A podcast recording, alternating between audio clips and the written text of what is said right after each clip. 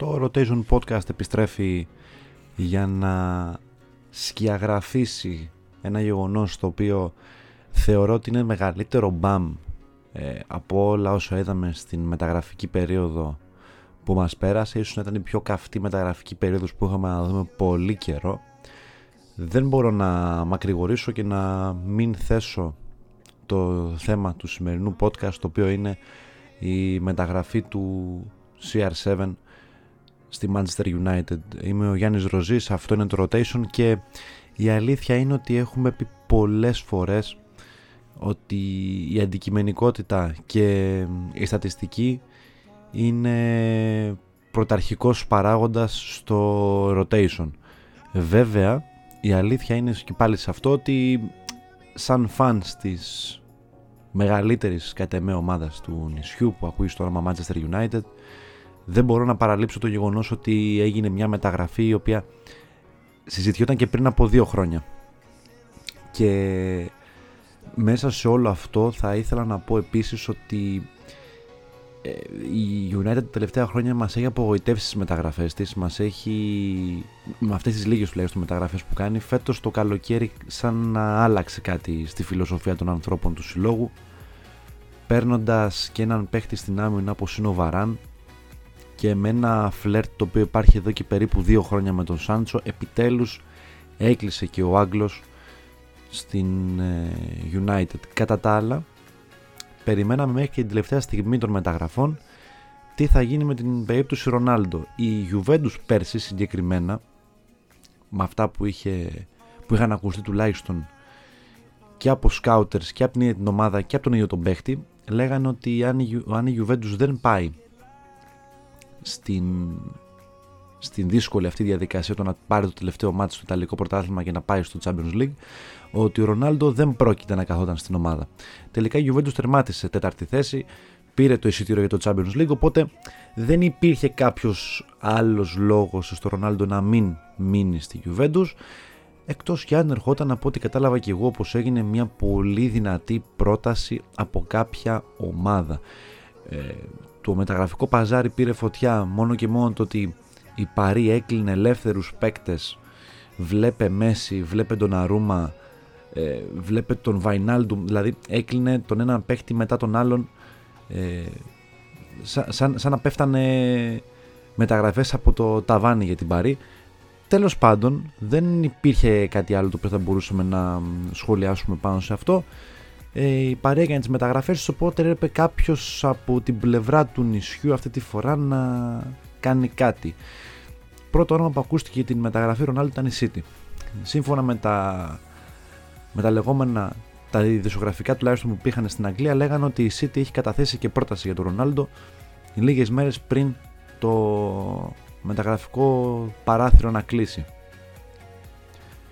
Ε, καλά όλα αυτά, πολύ καλά, δηλαδή φανταστείτε ότι μέχρι τις 12 το πρωί με μία το μεσημέρι ξέραμε όλοι ότι ο Ρονάλντο είναι ε, στο, στην άλλη πλευρά του Μάντσεστερ, στο Etihad και υπογράφει με την ε, συμπολίτη αντίπαλο της United και μέσα σε περίπου μισή ώρα αλλάξαν όλα. Λες και ξυπνήσαμε σε μια άλλη, μια άλλη μέρα, λες και ξημέρωσε κάτι διαφορετικό, ότι η City δεν θα κινηθεί τελικά για τον ε, και η United είναι αυτή η οποία έχει πλέον το πάνω χέρι στις μεταγραφές. Αυτό τώρα που σας λέω έχει να κάνει ε, σε χρονική διάρκεια νομίζω από όσο θυμάμαι δεν πέρασε παραπάνω από μία ώρα. Δηλαδή από τη στιγμή που ανακοινώθηκε ότι η City πάει να χτυπήσει τον Ρονάλντο, μετά από μία με μία μισή ώρα ε, υπήρξε ένα δημοσίευμα το οποίο έλεγε ότι ο Ρονάλντο τελικά πάει προς ε, ε, την απέναντι πλευρά και είναι η ας πούμε πολύ αγαπημένη μας Manchester United. Ο Φαμπρίτσιο Ρωμανό το είπε πρώτος. Γενικά ο, ο Ιταλός δημοσιογράφος ε, ξέρει εδώ και πολλά χρόνια πρώτος το τι γίνεται. Βλέπει για παράδειγμα και στη μεταγραφή του Neymar στην Παρή το ήξερε πολύ πιο πριν από όλους. Ε, τη μεταγραφή του Μέση στην Παρή και αυτός το ήξερε πιο πριν. Την μεταγραφή του Ρονάλντο προς το... Δηλαδή αυτός έβγαλε την είδηση ότι πάει στη City, μετά το άλλαξε και έμαθε ότι πάει για τη United και το ξαναέβγαλε ότι πάει στη United. Όπως και με τη μεταγραφή του Βαράν το ίδιο στη United. Είναι ο άνθρωπος ο οποίος όταν λέει κάτι κατά πάσα πιθανότητα γίνεται πολύ γρήγορα. Ακόμα και όταν αλλάζει. Ο Ρωμανό λοιπόν είπε ότι ο Ρονάλντο πάει United και δεν έλειψε να το επιβεβαιώσει επίσης και ο Ρίο Φέρντιναρτ μέσα από ένα post που έκανε που έγνεφε με θαυμασμό και με ένα βλέμμα ότι κάτι ήξερε και αυτός παραπάνω εντάξει φυσικά και το ξέρει ο Φέρντιναρτ ο Φέρντιναρτ είναι ένας ρέλος της Manchester United και γνωρίζουν πάρα πολύ καλά τι γίνεται μέσα στο σύλλογο. Μέχρι που έπεσε και το post στο Instagram από την ε, United ότι καλώς ορίζουμε τον Κριστιανό στην ομάδα μας.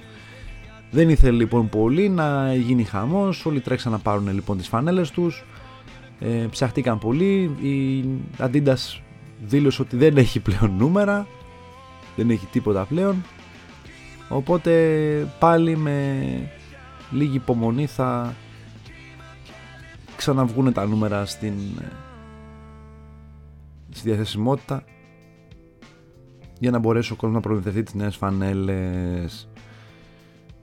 Ο Κριστιανό λοιπόν από πάρα πολλές σεζόν που έπαιξε μακριά από το Μάντσεστερ γενικά δεν άφησε δίχτυ. Αυτό να το λέμε και είναι αλήθεια. Δεν άφησε δίχτυ να πέσει κάτω. Η πιο παραγωγική του χρονιά στη Real είναι το 2014-2015 όπου έβαλε σε μία χρονιά 48 γκολ και 16 assist. Ε, κατά τα άλλα επίσης είχε μια παραγωγική χρονιά ακόμα με 2 γκολ λιγότερα το 2012 46 γκολ εκεί το 11-40 γενικά ε, δεν του έλειψε τίποτα από καμία χρονιά. Όπως επίσης άφησε και το στίγμα του στην Ιταλία αν και εγώ διαφωνώ πάρα πολύ με πάρα πολλούς fans και της Juventus που υποστηρίζω και τη Juventus αλλά και άλλων ότι ο Ρονάλντο έκαψε εντός εισαγωγικών δύο πολύ καλές του χρονιές, δύο παραγωγικές του χρονιές στη Juventus ούτως ή άλλως είχε συζητηθεί το καλοκαίρι του 18 ότι πού θα πάει τελικά ο Ρονάλντο, θα ξαναγυρίσει στη United. Η United μάλλον κάτι πετούσε χαρταετό εκείνη την περίοδο και δεν ε, έκανε την κίνηση και βρέθηκε στην Juve όπου πήρε και εκεί πρωτάθλημα όπου την πρώτη του χρονιά σκόραρε 21 γκολ σε ένα πρωτάθλημα το οποίο δεν το ήξερε. Ε, εγώ θεωρώ ότι το πρωτάθλημα της Ιταλίας είναι πιο δύσκολο από της Ισπανίας από πλευράς τουλάχιστον αμυντικών. Ίσως από πλευράς ε, ταχύτητας να μην είναι το ίδιο αλλά το Ιταλικό πρωτάθλημα μια πενταετία τώρα έχει εξελιχθεί πάρα πολύ τουλάχιστον οι, οι παίχτε στον ανασταλτικό τομέα είναι πάρα πολύ καλοί. Επιθετικά δεν τους λείπει τίποτα, ούτως ή μπαίνουν πάρα πολλά γκολ και οι άμυνες ε, είτε ανοίγουν πολλές φορές είτε οι αμυντικοί είναι σκληροτράχυλοι και δεν αφήνουν πάρα πολλά πράγματα. Μοιάζουν πάρα πολύ στο γερμανικό πρωτάθλημα σε αυτό. Αλλά ο CR ήταν πάλι εκεί πέρσι στην ε, χειρότερη χρονιά της Juventus τα τελευταία χρόνια σκόαρε 29 φορές σε 33 αγώνες. Πολλά γκολ. Ε, μια καριέρα στο Ρονάλντο ο οποίος έχει αμέτρητα γκολ. Πρόσφατα έσπασε και το ρεκόρ ε, των γκολ που ε, τουλάχιστον σε επίπεδο εθνικών ομάδων είναι ο πρώτος σκόρερ και εκεί. Δεν λείπει ούτε σε αυτή την κατηγορία ο Κριστιανό και τώρα έρχεται ε, στο μάτς με την Newcastle που πολλοί το περιμένουν να είναι ε, εκεί ώστε να δώσει δυναμικά το παρόν δεν, δεν αντιλέγω, δεν μπορώ να πω ότι δεν θα είναι, αλλά είναι δηλωμένο στην αποστολή κανονικότατα και ανυπομονούμε. Δεν πιστεύω να ξεκινήσει βασικός φυσικά. Πήρε ούτως άλλους και την άδεια από τον ε, Φερνάντο Σάντος ώστε να μην πάει στο Αζερμπαϊτζάν με την Εθνική Πορτογαλία ώστε να ενσωματωθεί στην ε, προπόνηση της United. Καλά, κατά τα άλλα η Πορτογαλία δεν δυσκολεύτηκε εκεί πάλι. Είχε ένα εύκολο απόγευμα απέναντι στους Αζέρους αλλά αυτό δείχνει ότι ο Ρονάλντο ήθελε πιο πολύ να ενταχθεί στον, ε, στη United και να είναι έτοιμος για το match με την Newcastle όπου η United πρέπει να πάρει την νίκη εκεί για να παραμείνει στις πρώτες θέσεις της βαθμολογίας απέναντι σε μια Newcastle η οποία έχει ένα βαθμό σε τρεις αγώνες. Μέσα σε όλα αυτά ε, πρέπει να πούμε ότι ε, γύρισε πίσω στην παλιά του αγάπη για πολλούς και Σερ Άλεξ Φέργισον με επιθυμία βασικά του Σερ Άλεξ Φέργισον ο Ρονάλντο επέστρεψε, είχαν και ένα τηλεφώνημα όπως είπε και ο ίδιος και δεν ξέρω τώρα αν για πολλούς το είτε φαβορεί United. Εγώ είχα πει ότι η United με τις μεταγραφές που έκανε τουλάχιστον αυτές τις δύο βελτιώθηκε στο κομμάτι το αμυντικό. Ε, ο Λιντελόφ δεν είναι για βασικός, οπότε η μεταγραφή Βαράν δίνει άλλο κύρος στην άμυνα και με τον Ρονάλντο πιστεύω τώρα θα γίνει λίγο πιο ε, ακόμα πιο επιθετική ομάδα έχοντας και τον Καβάνι μπροστά να δίνει λύσεις θεωρώ μετά το 60 με το 70 τίποτε άλλο πιο σημαντικό από αυτή τη μεταγραφή ένας παίκτης που αγαπήθηκε πάρα πολύ στο νησί ε, και τους fans της Manchester United. Εγώ θυμάμαι παιδί μικρό το 2008 όταν η United πήρε το Champions League έτρεξε να πάρω τη φανέλα του CR χωρίς δεύτερη σκέψη.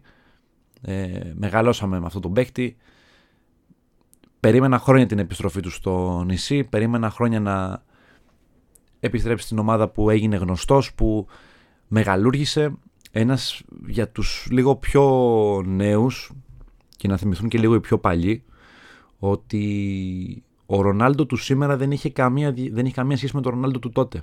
Ο Ρονάλντο του τότε όταν λέμε της United του 2005, 6, 7, 8, 9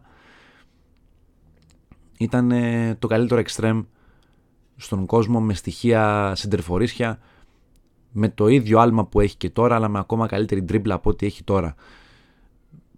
Ευτυχώς σαν να μην πέρασε λοιπόν μια μέρα θεωρώ ότι θα δούμε τίτλο ένα τίτλο που τον περιμένουμε εδώ και καιρό. Δεν μας νοιάζει τώρα το Europa, δεν μας νοιάζει το Champions League. Εμείς θέλουμε το πρωτάθλημα γιατί μας λείπει πολλά χρόνια και από τις εποχές του Σερ έχουμε να δούμε πρωτάθλημα. Οπότε είναι μια καλή ευκαιρία για τους μπέμπιδες του Old Trafford να σηκώσουν ξανά την ομάδα εκεί που πρέπει να σηκωθεί στο να ξαναγίνει η υπερδύναμη του αγγλικού ποδοσφαίρου. Αυτά από το rotation τα λέμε τις επόμενες ημέρες με ένα ακόμα podcast καθώς έχουμε να μιλήσουμε και για την εθνική ομάδα.